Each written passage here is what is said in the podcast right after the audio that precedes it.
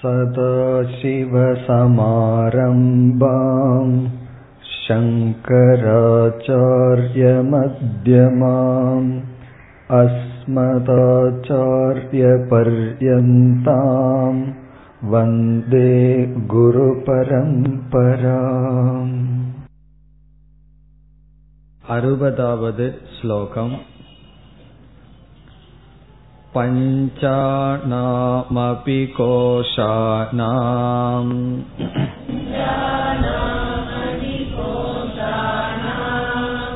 निषेधे युक्तितः कृते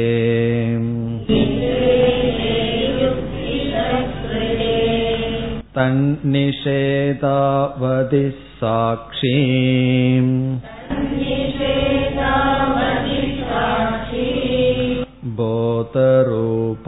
बोधरूपोपशिष्यते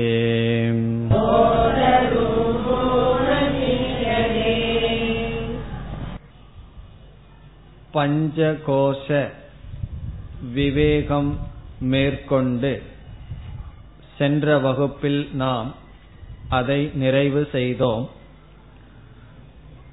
ஆத்மா ஐந்து கோஷங்களுக்கும் வேறாக விலக்ஷணமாக இருக்கின்றது.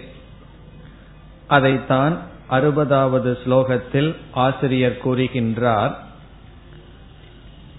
பஞ்சானாம் அபி கோஷானாம் பஞ்சானாம் என்றால் ஐந்தினுடைய கோஷானாம் கோஷங்களினுடைய அல்லது கோஷங்களை ஐந்து கோஷங்களை அன்னமய பிராணமய மனோமய விஞ்ஞானமய ஆனந்தமய என்ற ஐந்து கோஷங்களை நிஷேதே யுக்திதக கிருதே.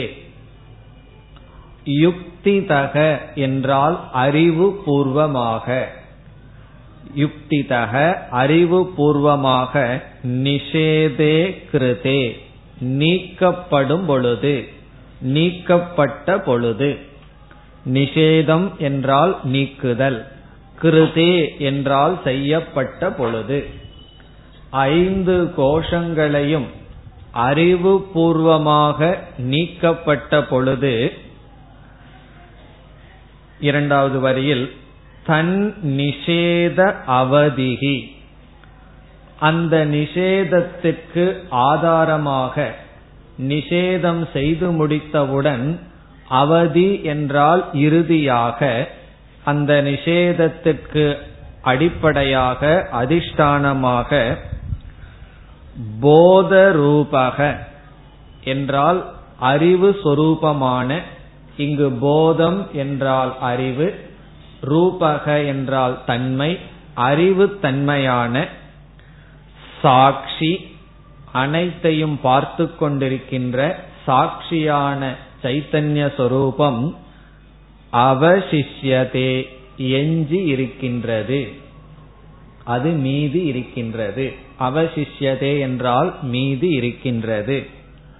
இப்ப இந்த ஸ்லோகத்தில் முடிவுரை செய்கின்றார் ஐந்து கோஷங்களையும் அறிவு பூர்வமாக நீக்கிய பின் அந்த கோஷங்கள் நீங்கிய இடத்தில் அதிஷ்டானமாக எஞ்சி இருப்பது என்னவென்றால் சைத்தன்ய சொரூபம். அது சாட்சியாக இருக்கின்றது. இதில் யுக்திதக கிருதே என்று ஆசிரியர் குறிப்பிட்டார். நம்முடைய அனுபவத்தில் பார்த்தால் இந்த கோஷங்களே நான் என்று தோன்றிக்கொண்டு இருக்கின்றது. இந்த ஸ்தூல உடல்தான் நான் பிராணன் நானாக இருக்கின்றேன். மனது நானாக இருக்கின்றேன் அறிவு நானாக இருக்கின்றேன் என்று அனுபவத்தின் அடிப்படையில் இந்த கோஷங்களுடன் நான் நான் என்று நான் விளங்கிக் கொண்டிருப்பவனாக தெரிகின்றது.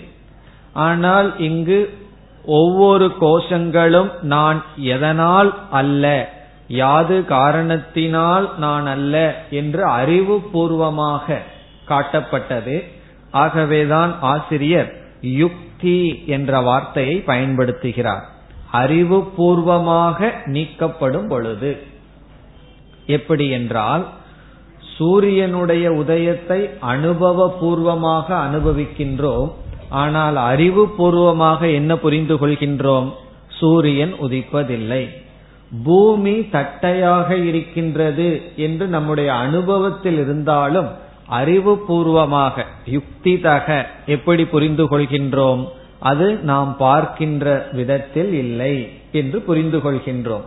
அதே போல என்னுடைய அனுபவத்திற்கு நான் இந்த உடலாக தோன்றினாலும் அறிவுப்படி பார்த்து நாம் என்ன செய்தோம்? இவைகளெல்லாம் ஆத்மா அல்லது நான் அல்ல என்று நிஷேதம் செய்தோம்.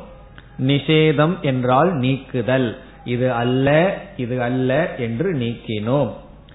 இவ்விதம் ஐந்து கோஷங்களையும் அறிவுபூர்வமாக நீக்கப்பட்ட பொழுது தன் நிஷேத அவதிகி அந்த நிஷேதத்துக்கு ஆதாரமாக நிஷேதத்தில் எஞ்சி இருப்பதாக என்ன இருக்கின்றது என்றால் சாட்சி. இந்த கோஷங்களையெல்லாம் பார்த்து கொண்டு மாறாமல் விகாரத்தை அடையாமல் பார்த்து கொண்டிருக்கின்ற சாட்சி போதரூபக அறிவு சுரூபமான சாட்சியானது அவசிஷ்யதே மீதி இருக்கின்றது. இத்துடன் பஞ்ச கோஷ விவேகம் முடிவடைகின்றது. இனி நாம் அடுத்த ஸ்லோகத்திற்கு செல்கின்றோம். ஆசிரியர் அடுத்த கருத்துக்கு வருகின்றார். அறுபத்தி ஓராவது ஸ்லோகம். योऽयमात्मा स्वयं ज्योतिः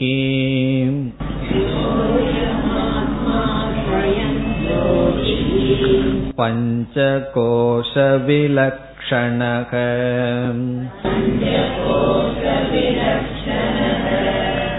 अवस्थात्रयसाक्षी सन्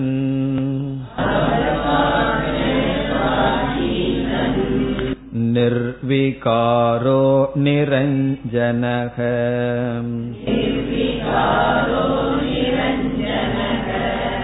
सदानन्तः स विज्ञेयः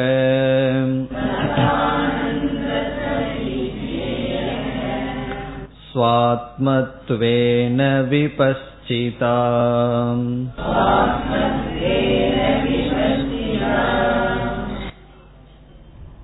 இனி அடுத்ததாக என்ன விசாரத்திற்கு ஆசிரியர் வருகின்றார் என்று நாம் பார்க்க வேண்டும். ஜீவக என்ற சொல் நமக்கு தெரியும். காரணம் நம்மையெல்லாம் நாம் ஜீவர்கள் என்று சொல்கின்றோம். பிறகு அடுத்த தத்துவம் ஈஸ்வரன். ஈஸ்வரன் என்றால் இந்த உலகத்துக்கு காரணமாக இருப்பவர். இந்த உலகத்தை படைத்தவர் என்று இந்த உலகத்தில் இருக்கின்ற அனைத்து தத்துவங்களையும் நாம் ஜீவன் ஈஸ்வரன் என்று பிரிக்கின்றோம். ஜீவன் என்றால் நாம் ஈஸ்வரன் என்றால் நம்மை படைத்த உலகத்தை படைத்த ஒரு தத்துவம். ஆகவே ஜெகத் என்ற தத்துவமும் ஈஸ்வரனுக்குள் அடங்குகிறது. இப்ப ஜீவன் ஈஸ்வரன் ஜெகத் என்று மூன்று பிரிவு இருக்கின்றது. இதில் ஜீவன் என்பது நாம் ஜெகத் என்பது நாம் அனுபவிக்கின்ற இந்த உலகம் இந்த ஜெகத்தானது ஈஸ்வரனுக்குள் அடங்குகின்றது. காரணம் என்ன? ஈஸ்வரன் தான் இந்த ஜெகத்தை படைத்துள்ளார். ஆகவே ஜெகத் ஈஸ்வரனோடு சேர்கிறது ஈஸ்வரன் ஜீவன் என்ற வேறுபாடு இருக்கின்றது. இப்பொழுது இதுவரை நாம் ஆத்ம அனாத்ம விசாரத்தில் ஜீவனை பற்றிய விசாரத்தை மேற்கொண்டு வந்தோம். அந்த ஜீவனை பற்றிய விசாரத்தில் ஜீவன் என்றால் நாம் நம்மையே நாம் இரண்டாக பிரித்து ஆத்மஸ்வரூபம் அனாத்மஸ்வரூபம் என்று பிரித்து இந்த அனாத்மா என்பது பஞ்ச கோஷங்கள் நம்மால் அனுபவிக்கப்படுகின்ற உடல்கள் ஆத்மா என்பது இந்த உடல் அல்ல உடலுக்கு வேறுபட்ட அறிவு சொரூபமாக இருக்கின்ற ஒரு தத்துவம் என்று கூறியிருக்கின்றோம். இதுவரை பஞ்ச கோஷ விவேகத்தில் நான் எப்படி ஒவ்வொரு கோஷமும் அல்ல என்று யுக்தியை பயன்படுத்தி அறிவுபூர்வமாக விசாரம் செய்து இந்தந்த கோஷங்கள் அல்லது அனாத்மாக்கள் நான் அல்ல என்று பார்த்தோம். இப்ப இதுவரை நான் எது அல்ல நான் எது அல்ல என்றே பார்த்து வந்தோம். இனி பிறகு நான் தான் உண்மையில் எப்படி இருக்கின்றேன் எதுவாகத்தான் இருக்கின்றேன் என்று பார்க்க வேண்டும். நான் உடல் அல்ல நான் மனதல்ல நான் புத்தி அல்ல நான் மனதில் இருக்கின்ற ஆனந்தமும் அல்ல என்று நீக்கிக் கொண்டே வந்தேமே தவிர சரி எதுதான் நான் என்ற கேள்வி வரும் பொழுது இனி வருகின்ற சில ஸ்லோகங்களில் ஆசிரியர் என்ன செய்ய போகின்றார்? நேரடியாக ஆத்மாவினுடைய சொரூபம் இதுதான். இது நீ அல்ல என்று சொன்ன ஆசிரியர் இப்பொழுது இதுவாகத்தான் ஆத்மா இருக்கின்றது என்று ஆத்மாவினுடைய சொரூப லட்சணம் இதற்கு பிறகு வர இருக்கின்றது. ஆகவே நாம் இப்பொழுதும் ஜீவ விசாரத்தில் தான் இருக்கின்றோம். ஜீவனை பற்றிய விசாரம் இரண்டு பகுதியாக செய்யப்பட்டது. ஜீவனிடம் இருக்கின்ற மெய்ப்பொருள் உண்மையான தத்துவம் என்ன என்று இப்பொழுது விளக்கப்படுகின்றது. இதற்கு முன் ஜீவன் தன்னை தவறாக எதை புரிந்து கொண்டானோ அது அல்ல என்று நீக்கப்பட்டது. ஜீவனுடைய அனாத்மஸ்வரூபம் நீக்கப்பட்டு ஜீவனுடைய உண்மையான ஆத்மஸ்வரூபம் இப்பொழுது இங்கு சொல்லப்படுகின்றது. ஆகவே இந்த ஸ்லோகத்தில் அறுபத்தி ஓராவது ஸ்லோகத்தில் என்ன வருகிறது என்றால் ஜீவாத்மாவினுடைய அல்லது நம்முடைய உண்மையான சொரூபம் இதுதான். எது? ஸ்லோகத்திற்குள் சென்றால் யக அயம் ஆத்மா யக எந்த அயம் இந்த ஆத்மா எந்த இந்த ஆத்மா இருக்கின்றதோ இதுவரை எந்த ஜீவனை பற்றி விசாரம் செய்து அந்த ஜீவன் எது அல்ல என்று பார்த்து வந்தோமோ அந்த இந்த ஆத்மா எப்படிப்பட்டது? இனி வருகின்ற அனைத்து சொற்களும் ஆத்மாவினுடைய சொரூப லட்சணம். ஆத்மாவினுடைய சொரூப லட்சணம் என்றால் என்ன? என்னுடைய நம்முடைய ஒவ்வொருவருடைய உண்மையான சொரூபம். என்னவாம்? முதல் சொல் ஸ்வயம் ஜோதிகி. ஸ்வயம் ஜோதிகி என்றால் தானாகவே விளங்கிக் கொண்டிருக்கின்ற சொரூபம். ஸ்வயம் ஜோதிகி. தானாகவே எதையும் சாராமல் விளங்கிக் கொண்டிருக்கின்ற தன்மை உடையது. பஞ்ச கோஷ விவேகத்துல எது நான் அல்ல அல்லங்கிறதுல முக்கியத்துவம் இருந்தது. இப்பொழுது எப்படி நான் இருக்கின்றேன் என்பதில் முக்கியத்துவம். இந்த ஸ்வயம் ஜோதி என்ற சொல்லை எடுத்துக்கொண்டு பொருள் பார்க்கலாம். கண்ணாடி ஒன்று இருக்கின்றது. அந்த கண்ணாடியில் சூரியனுடைய பிரதிபிம்பம் இருக்கின்றது. ஆகவே கண்ணாடியானது ஒளிர்ந்து கொண்டு இருக்கின்றது. அந்த கண்ணாடியை நாம் ஸ்வயம் ஜோதி என்று சொல்ல முடியுமா? ஜோதி என்றால் ஒளி ஸ்வயம் என்றால் தானாகவே ஒளிர்ந்து கொண்டிருப்பது என்று சொல்ல முடியுமா? என்றால் முடியாது. காரணம் சூரியனுடைய பிரதிபிம்பத்தினால் அது விளங்கிக் கொண்டு இருக்கின்றது அல்லது நிலவானது பௌர்ணமி அன்று பிரகாசமாக விளங்கிக் கொண்டிருக்கின்றது. அந்த சந்திரனுக்கு சுயமாக பிரகாசிக்கின்ற தன்மை இருக்கின்றதா என்றால் நாம் விஞ்ஞானத்தில் என்ன படித்துள்ளோம்? அது சுயமாக பிரகாசித்துக் கொண்டிருக்காது. அது சூரியனுடைய பிரதிபிம்பம். சூரியனுடைய ஒளியை வாங்கி அதனுடைய ரிஃப்ளக்ஷன் பிரதிபிம்பத்தை தான் நாம் அனுபவிக்கின்றோம். இப்ப அது ஸ்வயம் ஜோதி அல்ல. அதனுடைய ஜோதி இனி ஒன்றை சார்ந்து இருக்கின்றது ஆனால் சூரியன் எப்படிப்பட்டது? என்றால் சூரியன் ஸ்வயம் ஜோதியாக இருக்கின்றது. அது தன்னுடைய ஒளியை வேறு யாரிடமிருந்தும் வாங்காமல் தானே ஒளிர்ந்து கொண்டு இருக்கின்றது. சூரியனுடைய உதவி கொண்டு அனைத்து பொருள்களையும் பார்க்கின்றோம். சூரியனை எதனுடைய துணை கொண்டு பார்க்கின்றோம்? என்றால் சூரியனுடைய துணை கொண்டே பார்க்கின்றோம். இப்போ வெளிச்சத்தை கொடுப்பதில் லைட்டை கொடுக்கிறதுல சுயஞ்சோதியாக இருப்பது என்ன? என்றால் சூரியன். இனி அறிதல் என்ற பொருளை நாம் எடுத்துக் கொள்கின்றோம். ஜோதி என்ற சொல்லுக்கு வெளிச்சம் லைட்ங்கிறத விட்டு அறிதல் என்ற பொருளை எடுத்துக்கொண்டால் இப்ப சூரியன் பிரகாசமாக இருக்கின்றது. சூரியனுடைய இருப்பு சூரியனே காட்டிக்கொள்ளவில்லை நமக்கு கண் இருந்தால்தான் அந்த கண்ணினால் சூரியனுடைய ஜோதியையே பார்க்க முடியும். ஆகவே குருடனுக்கு சூரியனுடைய ஜோதி விளங்காது. சூரியன் தன்னுடைய ஒளியை ஒரு குருடனுக்கு விளக்க முடியாது. ஆகவே சூரியனுடைய ஒளியை விளக்க நாம் எதை சார்ந்திருக்கின்றோம்? நம்முடைய கண்களை சார்ந்திருக்கின்றோம். ஆகவே சூரியனை விட பிரகாசமானது எது? நம்முடைய கண்கள். இப்ப சூரியனை விட ஜோதி சொரூபம் என்ன? நம்முடைய கண்கள். காரணம் என்ன?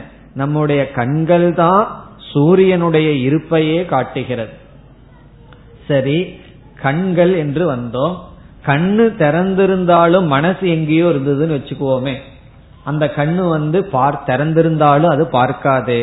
ஆகவே கண்ணுக்கு கண் என்கின்ற தன்மையை கொடுப்பது யார் என்றால் நம்முடைய மனது. ஆகவே மனது கண்ணுக்கு ஜோதியாக இருக்கின்றது. கண் சூரியனுக்கு ஜோதியாக இருக்கின்றது. சூரியன் இந்த பொருள்களை விளக்குவதற்கு ஜோதியாக இருக்கின்றது. இப்படியே சென்று கொண்டு வந்தால் இந்த மனதும் ஜடம் என்று சொல்கின்றோம். இந்த மனதுக்கு அறிவை கொடுப்பது ஆத்மா.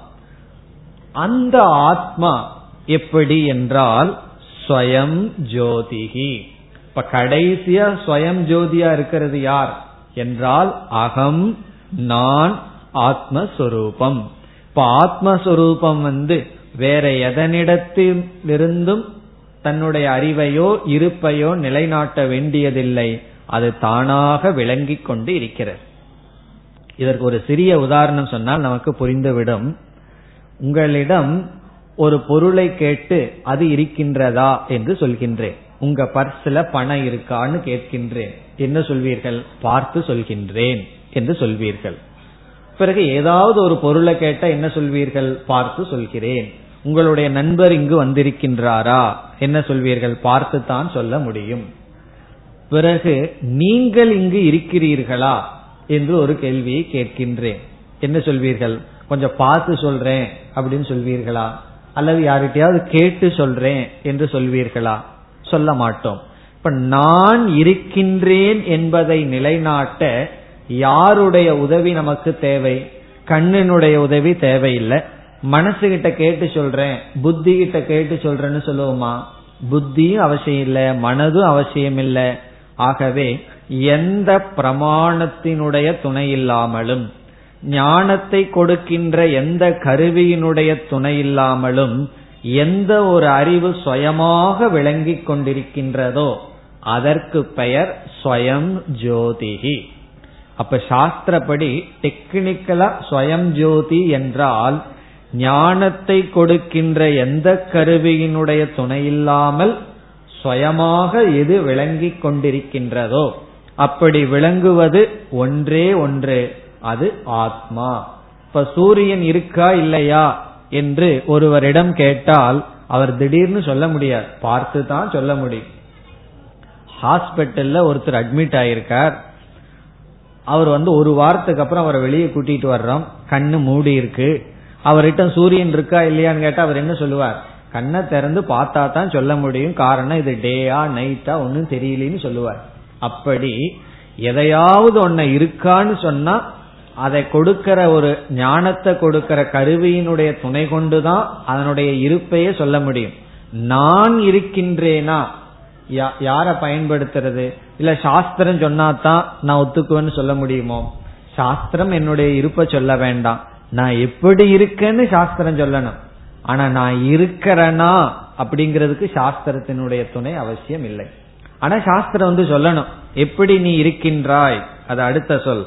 பஞ்ச கோஷ விலக்ஷணக. நீ அஞ்சு கோஷத்துக்கும் அப்பாற்பட்டு இருக்கின்றாய்னு சாஸ்திரம் சொல்லணும். ஆனா நீ இருக்கின்றாய் அப்படின்னு குருவோ சாஸ்திரமோ யாருமே சொல்ல வேண்டாம். அது ஸ்வயம் ஜோதிகி. இனி சாஸ்திரம் வந்து நான் இருக்கின்றேங்கிறத சொல்ல வேண்டாம். பிறகு எதுக்கு சாஸ்திரம்னா? சாஸ்திரம் எதுக்கு வேணும்? நான் எப்படி இருக்கின்றேன்? அதற்கு சாஸ்திரத்தினுடைய துணை வேணும். காரணம் என்ன? நான் வேற விதமா இருக்கிறதாக புரிந்து கொண்டு இருக்கின்றேன். என்னை புரிந்து கொள்ளாமல் என்னை நான் தெரியாதவன் அல்ல என்னை நான் தவறாக தெரிந்தவனாக இருக்கின்றேன். இப்பெல்லாம் ஆத்ம ஞானத்துக்காக உன்னை தெரிஞ்சுக்கிறதுக்காக சாஸ்திரம் படிக்கணும்னு சொல்லுவார்கள். உண்மையில் என்ன தெரிஞ்சுக்கிறதுக்கு சாஸ்திரம் வேண்டாம். என்ன எனக்கு தெரியும்.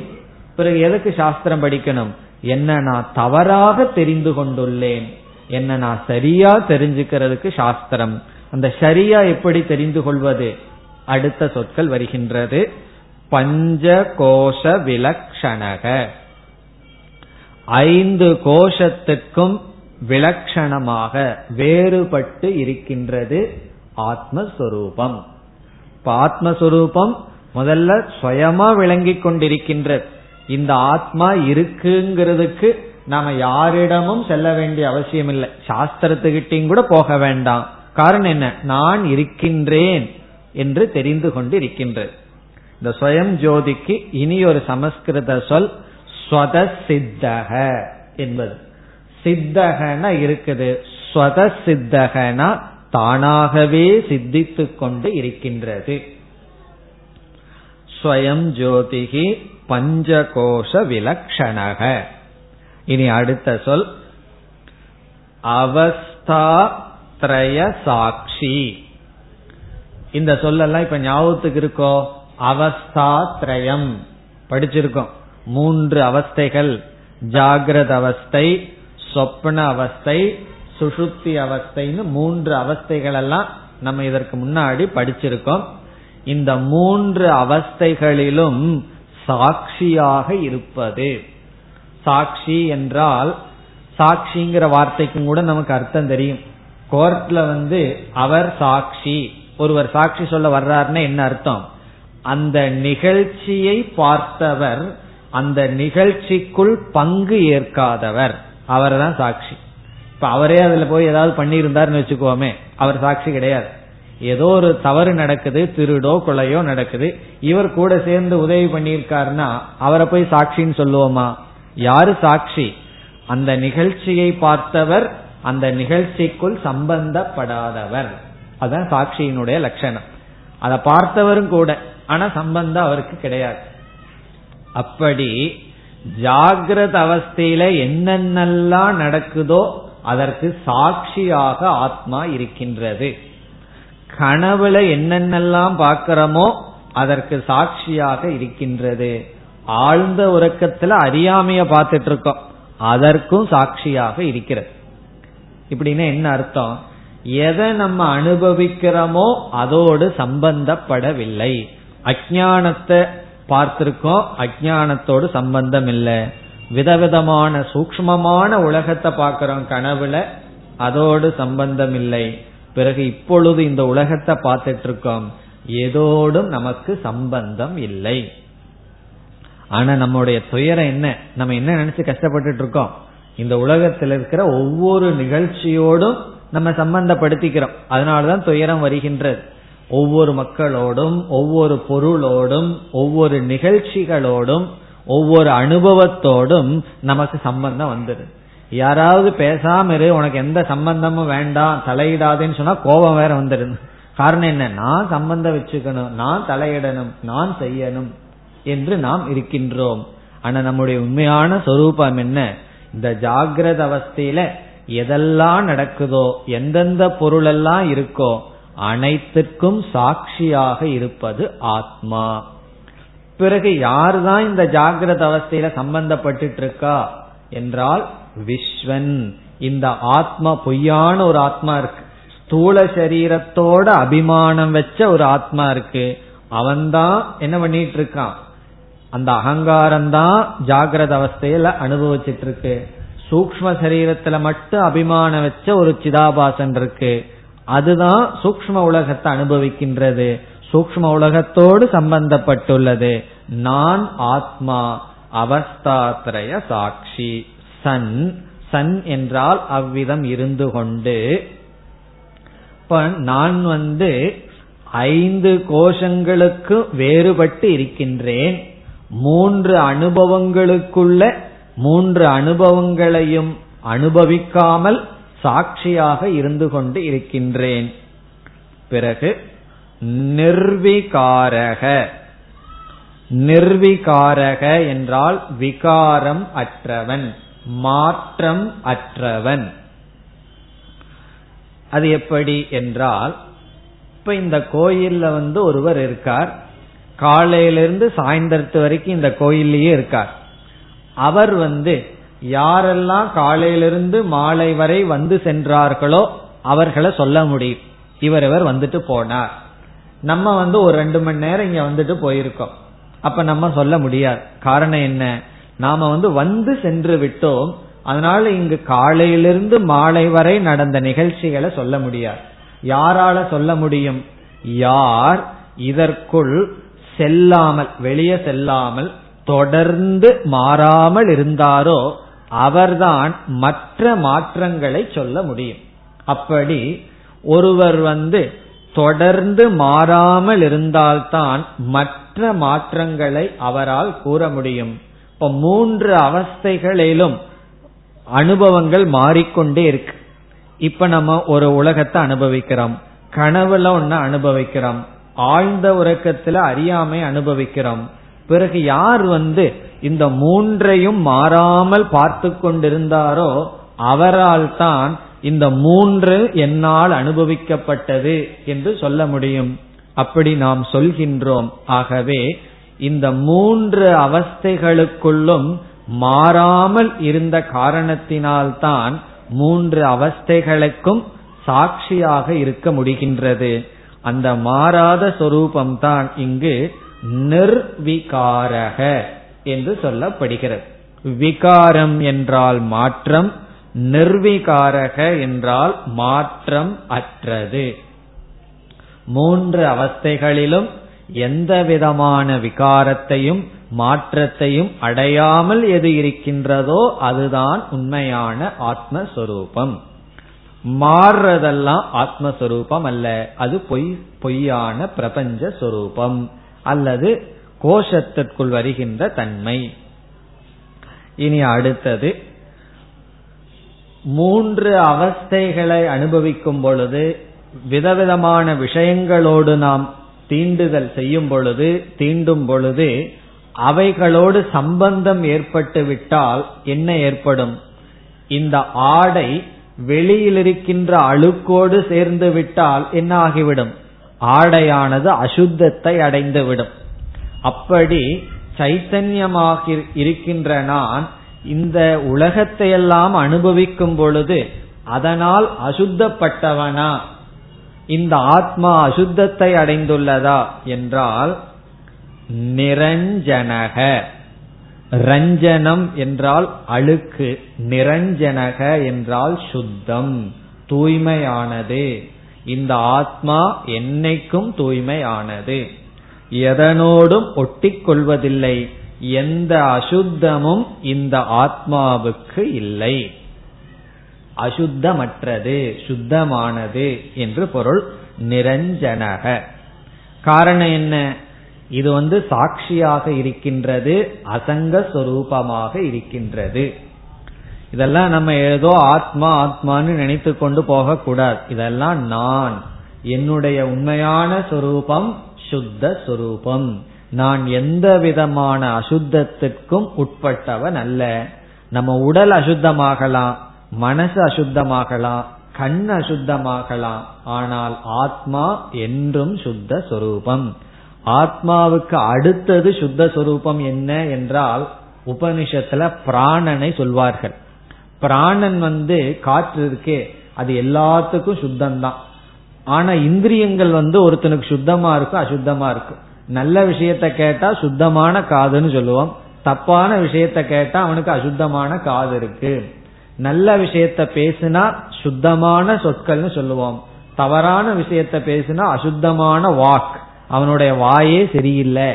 அசுத்தம்னு சொல்லுவார்கள். எப்பொழுதுனா அசுத்தமான பொருளை பேசினான் அப்படி இந்திரியங்கள் மனம் உடல் இவைகளுக்கெல்லாம் சுத்த அசுத்தம் இருக்கு. ஆத்மா என்னன்னா சுத்தத்தையும் பிரகாசப்படுத்துது அசுத்தத்தையும் பிரகாசப்படுத்துது. தான் சுத்தமோ அசுத்தமோ அற்றது. அப்படின்னா நான் அசுத்தமாவே இந்த உடல் மனம் இந்திரியங்கள் எல்லாம் அசுத்தமாவே வச்சுட்டேன் என்ன? நான் தான் ஆத்மா. என்னைக்குமே சுத்த சுரூபமாச்சு. பிறகு இந்திரியங்கள் அசுத்தமா இருக்கட்டும். வாய் எதை வேணாலும் பேசட்டும் கால் எதை வேணாலும் கேட்கட்டுமே என்று என்ன தோணும். இதையெல்லாம் படிக்கும்போது. அப்ப சாஸ்திரம் என்ன சொல்லும்?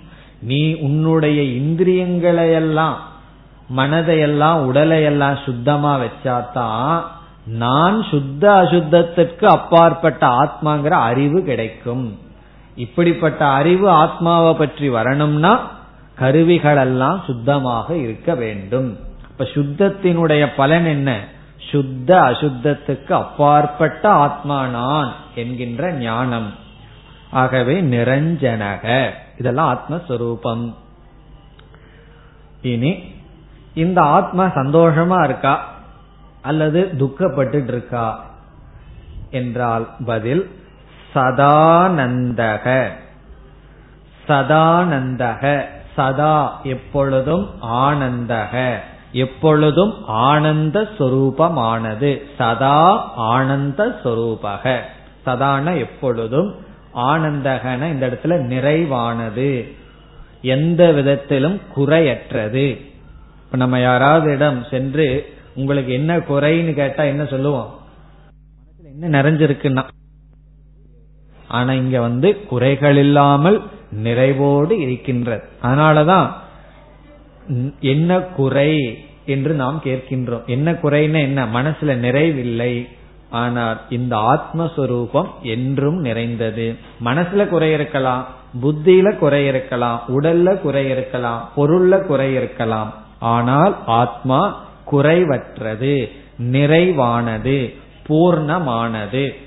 இப்ப ஆனந்தகங்கிறதுக்கு இனி ஒரு சமஸ்கிருத சொல் பூர்ணஸ்வரூபம் நிறைந்தது பூர்ணமானது.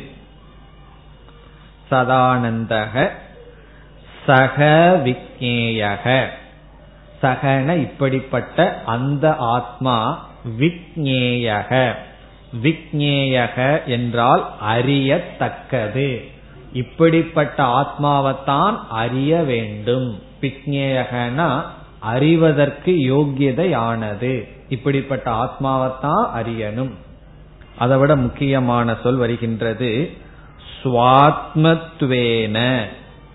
சுவாத்மத்வேன இப்படிப்பட்ட தத்துவத்தை தானாக அறியப்பட வேண்டும்.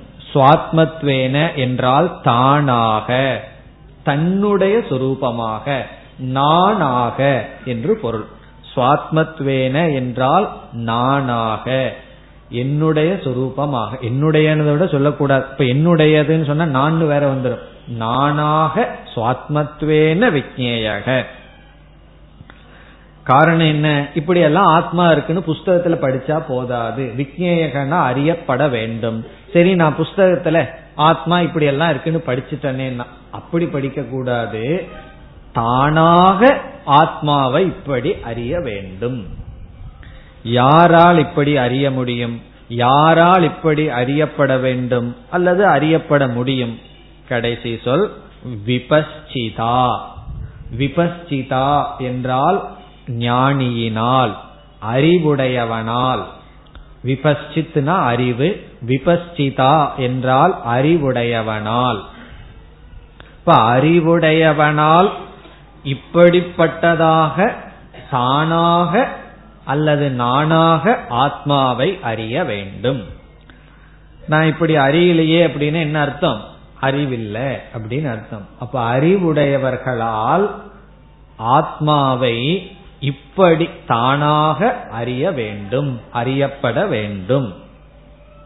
இப்ப இந்த ஸ்லோகத்தில் என்ன சொல்றார் என்றால் பஞ்ச கோஷ விவேகத்தை முடிச்சு பஞ்ச கோஷத்திற்கு வேறாக ஸ்வயம் ஜோதி ஸ்வரூபமாக மூன்று அவஸ்தைகளையும் சாட்சியாக பார்த்து கொண்டு எந்த மாற்றத்தையும் அடையாமல் தூய்மையாக ஆனந்த ரூபமாக எந்த ஒன்று இருக்கின்றதோ அதை தானாக அறிய வேண்டும் என்று ஆசிரியர் பஞ்ச கோஷ விவேகத்தை முடிச்சு பஞ்ச கோஷத்திற்கு ஆதாரமாக இருக்கின்ற ஆத்மஸ்வரூபத்தை முடித்து விட்டார்.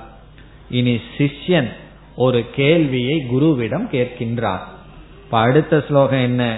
இப்பொழுது சிஷ்யனுக்கு ஒரு சந்தேகம் வருகின்றது காரணம் என்ன? நாம எந்தாவது காலத்துல ஆத்மாவை இப்படியா அறிஞ்சிருக்கோம். சாட்சி சுயம் ஜோதி பஞ்சகோஷ விலக்ஷணம்னு சொல்லி. இப்ப முக்கியமான இடம் வந்த உடனே சிஷ்யனுக்கு ஒரு பெரிய சந்தேகம் வருகின்றது. ஆகவே அடுத்த ஸ்லோகம் சிஷ்யனுடைய கேள்வி குருவிடம். தன்னுடைய சந்தேகத்தை குருவிடம் கேட்கின்றான் அறுபத்தி இரண்டாவது ஸ்லோகம் मिथ्यात्वेन निषिद्धेषु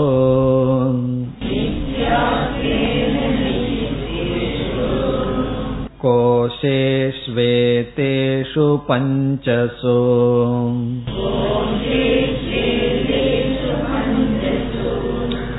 सर्वाभावं विना किञ्चित्।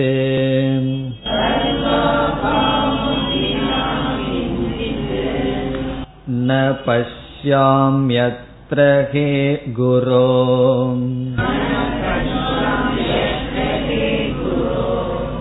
विज्ञेयं किमु वस्त्वस्ति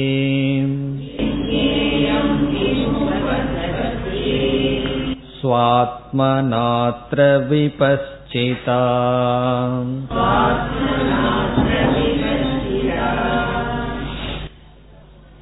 இங்கு மாணவனுடைய சந்தேகம் என்னவென்றால் குருவிடம் கேட்கின்றான் நீங்கள் ஒவ்வொரு கோஷமாக எடுத்துக்கொண்டு இது நீ அல்ல இது நீ அல்ல அல்லது இது ஆத்மா அல்ல என்று சொல்லிக்கொண்டே வந்தீர்கள் நான் முதல்ல என்ன நினைச்சேன்? இந்த உடல் தான் ஸ்தூல உடல் தான் நான் நினைச்சிட்டு இருந்தேன். நீங்க வந்து சில யுக்திகளை எல்லாம் சொல்லி இந்தந்த காரணத்தினால இந்த உடல் நீ அல்லன்னு சொல்லிவிட்டீர்கள் இந்த அறிவை நான் பயன்படுத்தும் பொழுது நீங்க சொன்னது சரியாத்தான் படிக்கின்றது ஏதோ அனுபவத்துல இந்த உடல் தான் நான் தெரிஞ்சாலும் கூட அறிவை பயன்படுத்தி பார்க்கையில நீங்க சொல்றது சரியா இருக்கு இந்த உடல் நான் அல்ல. அடுத்தது என்ன நினைச்சேன்? இந்த உடலுக்குள்ள இயங்கி வருகின்ற பிராணசக்தி தான் நான் நினைச்சேன். அதற்கு ஏதோ சில யுக்தி எல்லாம் சொல்லி என்ன செய்து விட்டீர்கள்? இந்த ஓடிக்கொண்டிருக்கிற காற்று நீ அல்ல. காரணம் என்ன? காற்று வெளியே ஓடுது மூச்சுக்குள்ளையும் ஓடுது. அந்த காற்று எப்படி நீயாக முடியும்? அதுவும் நீங்க அல்லன்னு சொல்லி விட்டீர்கள். சரி இந்த மனசுதான் நான் நினைச்சேன். மனது தானே நான் நினைக்க தோணுது அடுத்தது. அதையும் இந்த மனசை நீ பார்க்கின்றாய். அது மாறிக்கொண்டே இருக்கின்றது. அதனால மனசை பார்க்கிற நீ வேற மனசு வேற அதுவும் நீங்கள்லன்னு சொன்னீர்கள். சரி புத்தி தான் நான் நினைச்சா அதுவும் நீங்க நான் அல்லன்னு நிரூபித்தீர்கள். இந்த விஞ்ஞானமும் நான் அல்ல. சரி மனதில் அனுபவிக்கின்ற ஆனந்தம் தான் நான் சொன்னா அதுலேயும் விகாரம் இருக்கு பிரியமோத பிரமோத வெறி இருக்கு நான் அல்லன்னு சொல்லிவிட்டீர்கள். இப்படி எதெல்லாம் நான் நான் நான் நினைச்சிட்டு இருந்தனோ அதை எல்லாமே நான் அல்ல நான் அல்லன்னு சொல்லிவிட்டால் கடைசியில எனக்கு என்ன தெரியுதுன்னா சூன்யம்தான் எஞ்சி நிற்கின்றது ஒண்ணுமே இல்லாத அபாவம் தான் இருக்கு. ஏன்னா எதெல்லாம் நான் சாதாரணமா நான் நான் நினைச்சனோ அதெல்லாம் நான் அல்ல நான் அல்லன்னு நீக்கி விட்டா பிறகு என்ன எஞ்சி இருக்குன்னா? ஒண்ணுமே எஞ்சி இல்லையே வெறும் சூன்யம் தானே இருக்கு. இந்த உடல் நான் அல்ல மனசு நான் அல்ல புத்தி நான் அல்ல எல்லாமே நான் அல்லனா ஜீரோ அபாவம் தான் இருக்கு. இப்ப நான் ஒண்ணுமே இல்லாதவனா சூன்யம் தானே இருக்கின்றது. அப்படி இருக்கையில் ஒண்ணுமே இல்லை. அந்த சமயத்துல ஏதோ சில வார்த்தைகளை எல்லாம் சொல்லி ஆத்மாவா அல்லது நானாக ஏதோ ஒன்ன தெரிஞ்சுக்கன்னு சொல்கிறீர்களே நாங்க என்ன தெரிஞ்சுக்கிறதுக்கு இருக்கு? அங்க ஒண்ணுமே இல்லையே என்று கேட்கின்றான். இப்ப இதுல இருந்து சிஷ்யன் வந்து கிளாஸ கேட்டானா இல்லையா என்றால் கிளாஸ கேட்கவே இல்லை அப்படின்னா ஒரு சந்தேகமும் வராது. கிளாஸ கேட்கவே இல்லைன்னா என்ன சந்தேகம் வரப்போகுது? நல்லா கேட்டிருந்தாலும் சந்தேகமே வராது. அப்போ ஒருத்தர் சந்தேகம் கேட்கல அப்படின்னு சொன்னா என்ன அர்த்தம்? ரெண்டு அர்த்தம் இருக்கு. நல்லா கேட்டிருக்காருன்னு ஒரு அர்த்தம் அல்லது கேட்கவே இல்லை. வெறும் சப்தத்தை தான் காதல போட்டு வச்சிருக்காருன்னு ஒரு அர்த்தம். பிறகு சந்தேகம் வருதுன்னு சொன்னாவே ரெண்டு விஷயம் நமக்கு புரியுது. கேட்டிருக்கார் அதே சமயத்துல பூர்ணமா கேட்கல. ஏதோ பாதி புரிஞ்சிருக்கு. அதனால சந்தேகம் வருதேன்னு வருத்தப்படக்கூடாது. சந்தேகம் வந்தா ஒரு சந்தோஷப்படணும். கேட்டிருக்கோம். ஏதோ கொஞ்சம் உள்ள போய் வேலை செஞ்சிருக்கு. அப்படின்னு முதல்ல சந்தேகப்படணும். பிறகு ரொம்ப சந்தோஷம் பற்றக்கூடாது. எனக்கு சந்தேகம் வருதுன்னு சில பேருக்கு அது பெருமை. சந்தேகம் கேட்கறதே பெருமையா கேட்பார்கள். அதுல ஏதோ தப்பு எனக்கு இருக்கு. இப்ப சந்தேகம் கேட்கறதுல பெருமைப்படவும் வேண்டாம் சிறுமப்படமும் வேண்டாம். கொஞ்சம் சந்தோஷப்படுவோம். ஏதோ உள்ள போய் வேலை செஞ்சதுனாலதான் சந்தேகம்னு வந்திருக்கு. பிறகு என்ன நடந்திருக்குன்னா எங்கேயோ ஒரு இடத்துல சிஷ்யன் தவறு செய்துள்ளான். குரு என்ன சொல்ல போறார்? புகழ போறார் சிஷ்யனை. ஓ பரவாயில்லையே நீ நல்ல விசாரம் எல்லாம் பண்ணியிருக்கன்னு சிஷ்யனுடைய இந்த சிந்தனை வகுப்பெல்லாம் கேட்டு உனக்குள்ள போய் இந்த மாதிரி சந்தேகம் வந்திருக்கிறது ரொம்ப சந்தோஷம்னு சொல்லி பிறகு எந்த இடத்துல சிஷ்யன் தப்பு செய்தானோ அதை நிவர்த்தி செய்ய போகின்றார். இப்ப இனி குருவுடைய பதில் எப்படி இருக்க போகிறது? சிஷ்யனுடைய இந்த சந்தேகத்தை பாராட்டி பிறகு வந்து உபதேசம் செய்ய போகின்றார். இனி சிஷ்யனுடைய சந்தோ சந்தேகத்திற்கு நாம் செல்கின்றோம். ஸ்லோகத்திற்குள் சென்றால் சிஷ்யன் கூறுகின்றான் மித்யாத்வேன நிஷித்தேஷு கோஷேஷு. மித்யாத்வேன என்றால் பொய் பொய் என்று. மித்தியாங்கிற வார்த்தையை சிஷ்யம் பயன்படுத்துறான். ஆனா சிஷ்யனுக்கு முழுமையா மித்தியாங்கிறது அவனுக்கு புரியல. அவன் புரிஞ்ச வரைக்கும் மித்தியான்னா பொய் உண்மை அல்ல இப்ப மித்தியாத்துவேன என்றால் உண்மையல்ல என்று உண்மையற்றதாக. மித்தியாத்வேனங்கிறதுக்கு தமிழ் டிரான்ஸ்லேஷன் உண்மையற்றதாக. உண்மையற்றதாக கோஷேஷு நிஷித்தேஷு. எல்லா கோஷங்களையும் நீக்கிய பின். நிஷித்தேஷு என்றால் நீக்கிய பின். ஏ தேஷுனா இந்த. ஏ தேஷுனா இந்த. சிஷியனை காட்டுகின்ற இந்த. பிறகு எத்தனை கோஷங்கள்? பஞ்சசு. பஞ்சசுனா ஐந்து. இதெல்லாம் ஒரே இதுல சேர்த்திக்கணும். பஞ்சசு ஏதேஷு கோஷேஷு நிஷித்தேஷு. இந்த ஐந்து கோஷங்களை நீக்கிய பின் எப்படினா உண்மையற்றதாக நீக்கிய பின் இதெல்லாம் நானல்ல இதெல்லாம் பொய் என்று நீக்கியதற்கு பிறகு இதெல்லாம் நான் நீக்கியாச்சு. இந்த உடல் நான் அல்லன்னு சொன்னீர்கள் ஏதோ அனுபவத்துல நான் தெரிஞ்சாலும் நீங்க சொன்ன அறிவுப்படி நான் அல்லதான் இப்படி அஞ்சு கோஷத்தை நீக்கிய பின் நான் எதை பார்க்கிறேன்? என்றால் சர்வ அபாவம் வினா. அபாவம்னா இல்லாமை சூன்யம் சர்வம்னா அனைத்தும். ஒன்றுமே இல்லை சர்வ அபாவம். இந்த சர்வ அபாவத்தை தவிர வேற ஒன்னையும் நான் அங்க பார்க்கலையே. வேற எதையுமே நான் அங்கு பார்க்கவில்லை. அபாவம்னா சூன்யம் ஒண்ணுமே இல்லை. வெற்றிடம். சர்வ அபாவம் வினா. வினானா இல்லாமல்.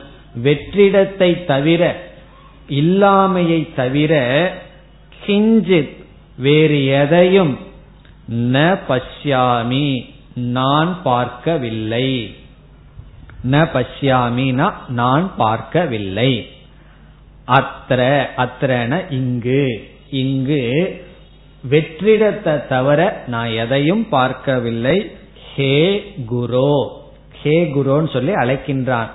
குருவே என்று நம்ம தமிழ் சொல்றோம் அல்லவா? அப்படி ஆசிரியரே ஹே குரு ஆசிரியர் அவர்களே நீங்கள் வந்து ஏதோ அறிவுபூர்வமா இது நான் அல்ல நான் அல்லன்னு சொல்லி கொண்டு வந்தீர்கள். அதை வச்சு பார்த்தா கடைசியில ஒண்ணுமே இல்லையே. வெறும் சூன்யந்தேன நான் பார்க்கின்றேன். சர்வ அபாவம் வினா ந கிஞ்சித் பஷ்யாமி. வெற்றிடத்தை தவிர ஒன்றும் நான் பார்க்கவில்லை. இதை நம்ம எங்க பார்க்கலாம் தெரியுமோ?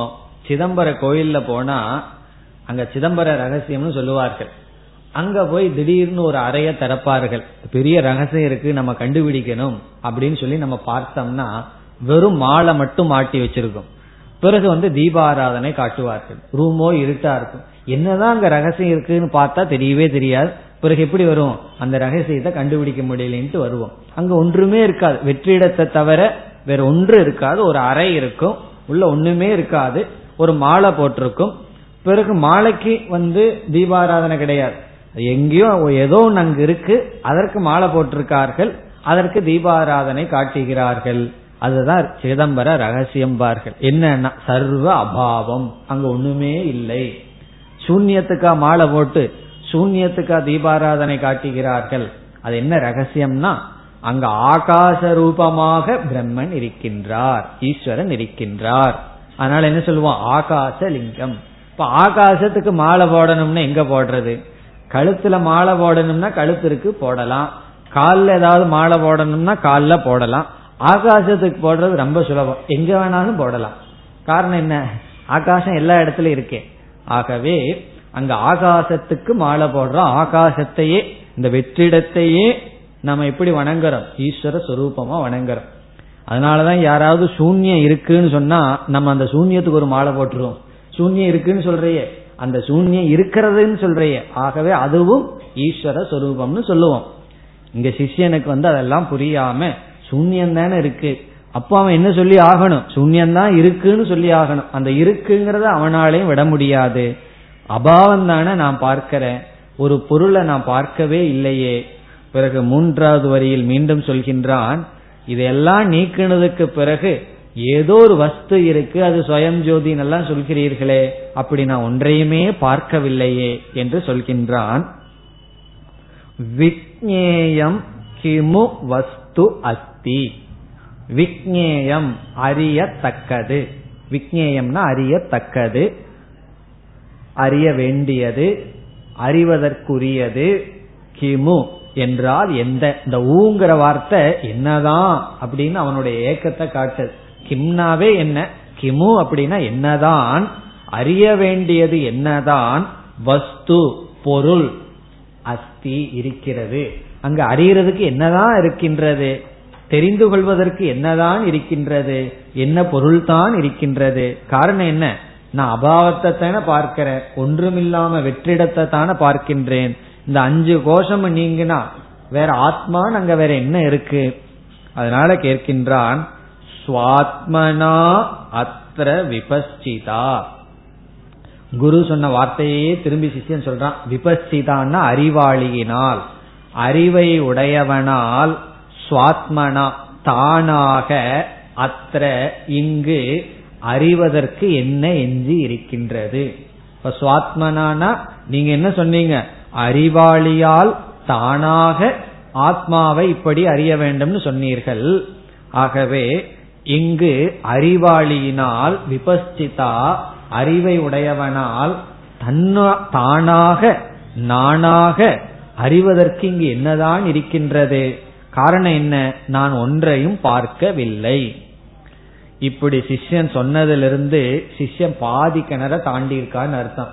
என்ன பாதி கிணற தாண்டி இருக்கான் இந்த பஞ்ச கோஷத்தை நீக்கி இருக்கின்றான். பெரிய விஷயம் அது நம்ம வந்து அன்னமய கோஷத்தையே நீக்காம இருந்துட்டு இருக்கோம் அன்னமய கோஷம் போகணும்னு சொல்லிட்டு அன்னமய கோஷத்திலேயே நான்கிற புத்தியை வச்சிருக்கோம்.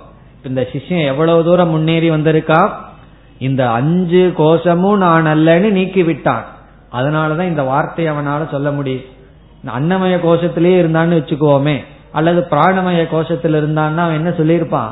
இந்த உடல் நான் அல்லங்கிறது ஒத்துக்கிறேன் ஆனா பிராணன் நான் தானே அப்படின்னு சொல்லியிருப்பான். மனசளவுக்கு வந்திருந்தான்னு என்ன சொல்லியிருப்பான்? சரி இந்த மூச்சு காத்து நான் அல்ல மனசு நான் தானே அப்படின்னு சொல்லியிருப்பான். இப்ப என்ன சொல்றான்? இதெல்லாம் நான் அல்ல இந்த அஞ்சு கோஷமும் நான் அல்லன்னு தெரிஞ்சிட்டேன். பிறகு எது நான் தெரிந்து கொள்ள முடியவில்லை. இங்க நான்கிறதுக்கு ஏதாவது எஞ்சி இருக்கின்றதா? வெங்காயத்தை வந்து அப்படியே உரிச்சுட்டே போனோன்னு வை. கடைசியில என்ன எஞ்சி இருக்குன்னா? அதே போல தானே பஞ்ச கோஷம்ங்கிறது வெங்காயத்தினுடைய அஞ்சு தொல்லிகள் போல. ஒவ்வொரு கோஷமா நீக்கிட்டு வந்தா நீக்கினதுக்கு அப்புறம் இப்ப வெங்காயத்துக்கு அஞ்சு தொல்லி இருக்குன்னு வச்சுக்கோமே.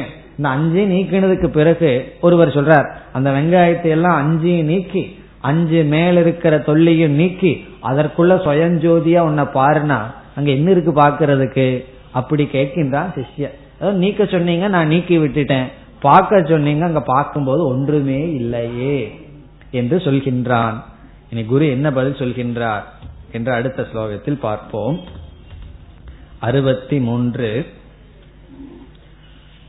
சத்தியமுக்த उक्तं त्वया विद्वन्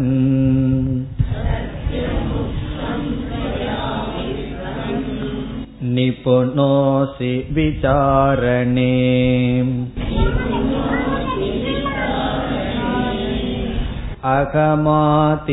अगमातिविकारास्ते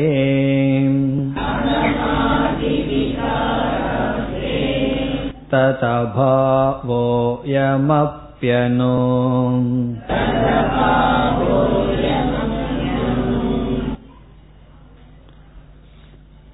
முதலில் குரு என்ன செய்கின்றார்? எடுத்தவுடனே ஒருத்தர் ஒரு கேள்வியை கேட்டா அந்த கேள்வியில ஏதோ ஒரு தவறு இருக்கும். எல்லா கேள்வியிலையும் ஒரு தவறாக புரிந்து கொண்ட அம்சம் இருக்கும். உடனே குரு என்ன செய்யக்கூடாது? நீ இந்த மாதிரி எல்லாம் முட்டாள்தனமா கேட்காத அப்படின்னு சொல்லக்கூடாது. அதுக்கப்புறம் என்ன பண்ணுவான் சிஷ்யன்? எந்த சந்தேகத்துக்கும் வாயை திறக்கவே மாட்டான். அப்ப அதே போல யாராவது உங்களிடம் வேதாந்த விஷயத்திலயோ கீத விஷயத்திலோ ஒரு சந்தேகத்தை கேட்டா இப்படி எல்லாம் முட்டாள்தனமா கேள்வி கேட்கக்கூடாதுன்னு சொல்லக்கூடாது. காரணம் என்ன? ஏதோ ஒரு அறிவாமையினால கேள்வி கேட்பார்கள். அந்த கேள்வியில அறியாமை அம்சம் கொஞ்சம் இருக்கு அறிவு அம்சமும் கொஞ்சம் இருக்கு. ஏதோ கொஞ்சம் தெரிஞ்சதுனாலதான் கேள்வியே கேட்க முடியுது. பிறகு ஏதோ ஒரு தெரியாத அம்சமும் இருக்கும். இந்த இடத்துல குரு ரொம்ப அழகா என்ன சொல்றார்? நீ வந்து சரியா தான் சொன்ன அப்படின்னு சொல்லி சிஷ்யன் ஏதோ செஞ்சிருக்கான் அஞ்சு கோஷத்தை நீக்கிறது பெரிய விஷயம். அதை பாராட்டி நீ நல்ல அறிவாளி நல்லா விசாரம் பண்ணி என்னோடு பயணம் செய்து வந்துள்ளாய் அப்படின்னு சொல்ற இப்ப டீச்சர் வந்து கிளாஸ் எடுக்க எடுக்க ஸ்டூடெண்ட் என்ன பண்ணணும்? அந்த டீச்சரோடையே டிராவல் பண்ணிட்டு இருக்கணும் ஆசிரியர் எந்தெந்த படியை எப்படி சொல்லிட்டு போறாரோ அந்த கவனமா அதோடையே மாணவன் சென்று இருக்க வேண்டும். அத முதல்ல குருவானவர் ஏற்றுக்கொள்கின்றார். யார் எந்த கேள்வியை கேட்டாலும் முதல்ல அதை அப்படியே ஏற்றுக்கொண்டு அவருக்கு ஆறுதலான சில வார்த்தைகளை சொல்லி பிறகு நம்ம பதில் சொல்ல வேண்டும். அதுபோல முதல் வரியில் என்ன சொல்றார்? குருவானவர். சத்தியம் உக்தம் துவயா. துவயா என்றால் உன்னால். குரு வந்து சிஷ்யனுக்கு சொல்றார் உன்னால் சத்தியம் உக்தம். உக்தம்னா சொல்லப்பட்டது. சத்தியம்னா சரியாகவே. நீ சரியாத்தான் சொல்லி இருக்கின்றாய் ஆனா சிஷ்யன் சரியாவா சொல்லி இருக்கான் சூன்யமா இருக்கு. ஆனா குரு என்ன சொல்ற நீ சத்தியத்தை தான் சொன்ன. நீ கரெக்டா தான் சொல்லி இருக்கின்றாய் சத்தியம் உக்தம். நீ உண்மைதான். நீ சொல்றது உண்மைதான். சத்தியம் உக்தம் துவயா. பிறகு சிஷ்யனை அழைக்கின்றார் குரு. என்ன அழைக்கின்றார்? வித்வன். வித்வன்னா அறிவாளியே அப்படின்னு அழைக்கிறார். நம்ம எல்லாம் நம்மளுடைய நமக்கு கீழ் இருக்கிற குழந்தைகளையோ அல்லது ஸ்தம்பிகளையோ அல்லது மாணவர்களையோ இப்படியே அழைக்கிறோம். மடையா முட்டாள் இப்படித்தானே சொல்லிட்டு இருக்கோம். ஆனா எப்படி சொல்லணும்? வித்வன் அறிவாளியே. நம்ம குழந்தைகளை மடையன்னு சொன்னா அவனுக்கு கொஞ்சம் அறிவு இருந்தா என்ன சொல்லுவான்? உங்களுக்கு பிறந்திருக்கேன் பின்ன எப்படி இருப்பேன்? அப்படித்தானே அவன் சொல்லி ஆவான். அவன் சொல்ல மாட்டான் மனசுல நினைச்சுக்குவான். பிறகு நான் மடையன் இல்லாம யாரு? ஒரு ஆசிரியர் மாணவனை பார்த்து முட்டாள்களேன்னு சொன்னா பிறகு உங்களுக்கு மாணவனா இருக்கும்போது பிறகு நான் இப்படித்தான் இருப்பேன். அப்படி அவன் புரிஞ்சுக்குவான். அப்படியெல்லாம் ஆசிரியர் சொல்லாம வித்துவன் அறிவாளியே அப்படின்னு சொல்ற மாணவர்கள் எப்படி இருக்காருங்கிறது ஆசிரியரை காட்டி கொடுக்குது. குழந்தைகள் எப்படி இருக்காங்கிறது பெற்றோரை காட்டி கொடுக்கின்றது. அப்படி வித்துவன் ஹே அறிவாளியே நீ வந்து சொன்னது உண்மைதான். பிறகு மீண்டும் புகழ்கின்றார் நிபுணக அசி விசாரணே. விசாரத்துல நீ நல்ல நிபுணனா இருக்கின்றாயே. விசாரணேனா விசாரம் செய்வதில் நிபுணக. நிபுணகங்கிற வார்த்தை நமக்கு தெரிஞ்ச தமிழ் வார்த்தை தான். அவன் ரொம்ப நிபுணர் நிபுணர் வல்லுனர். சரியான தமிழ் வார்த்தைன்னா வல்லுனர். நீ நல்ல வல்லுனரா இருக்கின்றாயே. சாமர்த்தியமானவன் சமத்துன்னு சொல்லுவாங்கல்லவா நீ நல்லா சமத்தா இருக்க சாமர்த்தியமா இருக்கின்றாய். எதுலாம் விசாரம் செய்வதில். காரணம் என்ன? பெரிய விசாரம் பண்ணி இவன் எவ்வளவு தூரத்துக்கு வந்திருக்கான்? இல்லை ஒண்ணுமே இல்லைன்னு சொல்றதுக்கு இவன் ரொம்ப சிந்திச்சிருக்கணும். அப்படி இந்த உலகத்தை எல்லாம் பெருசா பார்த்துட்டு இருக்கோம். இவன் விசாரம் பண்ணி என்ன பண்ணிட்டான்? இந்த உலகம் எல்லாம் இல்ல வெறும் தோற்றம்தான். நான் இந்த உடல் அல்ல பிராணன் அல்ல மனசல்ல புத்தி அல்ல மனசுல அனுபவிக்கிற இன்பமும் அல்ல. இப்படி இவைகளையெல்லாம் நீக்குகிற அளவுக்கு அவன் விசாரத்தில் கைதேர்ந்து வந்துள்ளான். பிறகு கடைசி ஒரு இடத்துலதான் ஏதோ ஒரு கஷ்டம் அவனுக்கு இருக்கின்றது.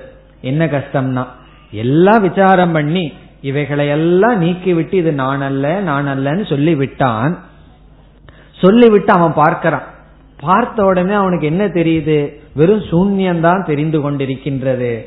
பிறகு ஒன்றை அவன் கவனிக்கவில்லை. எதைனா இந்த சூன்யம் தெரியுதுன்னு ஒருத்தன் கவனிச்சிட்டு இருக்கானே அந்த கவனிப்பவனை அவன் கவனிக்காமல் விட்டு விட்டான். எல்லாத்தையும் கவனிச்சவன் எதை விட்டுட்டான்? கவனிப்பவனை கவனிக்காமல் விட்டு விட்டான். அனைத்தையும் பார்த்தவன் பார்ப்பவனை பார்க்க தவறி விட்டான். நம்ம வாழ்க்கையே இதுதான். நம்ம எதை பார்க்க தவறி விட்டோம்? எல்லாத்தையும் பார்த்துட்டு இருக்கிற நாம் பார்க்கின்றவனை பார்க்க தவறி உள்ளோம். பார்க்கின்றவன் யார்? அவனை மறந்துட்டோம். உலகத்தை பார்த்து கொண்டு இருக்கின்றோம். இந்த உலகமே என்ன பண்ணது தெரியுமோ? உலகத்தை மாயாஜாலம்னு சொல்லுவோம். இந்த உலகம் என்ன செய்கின்றது? பார்க்கின்றவனை பார்க்காமல் செய்கிறது தான் இந்த உலகமே. காரணம் என்ன? இந்த உலகம் இருக்கிறதுனால தானே நம்ம அதையே பார்த்துட்டு பார்ப்பவனை மறந்துடுறோம். அப்படி இங்க குரு என்ன சொல்ல போறார்? எந்த ஒரு அறிவினால் நீ வந்து நான் சூன்யத்தை பார்க்கிறேன் ஒன்றுமே இல்லைன்னு சொல்றையோ? எந்த ஒரு அறிவு பார்க்கப்படவில்லையோ? ஆனால் எதனால் அனைத்தும் பார்க்கப்படுகிறதோ? அப்படின்னு ஒரு முக்கியமான உபதேசத்தை செய்ய போறார். என்ன சொல்ல போறார்? எது அனைத்தையும் பார்க்கிறதோ எதனால் எதனால் நீ அனைத்தையும் பார்க்கிறாயோ ஆனால் எது பார்க்கப்படவில்லையோ அதை நீ அறிய வேண்டும் சொல்ல போகின்றார். அதனுடைய விளக்கத்தை நாம் அடுத்த வகுப்பில் பார்ப்போம். ஓம் போர் நமத போர் நமிதம் போர் போர் நமுதச்சதேம் பூர்ணய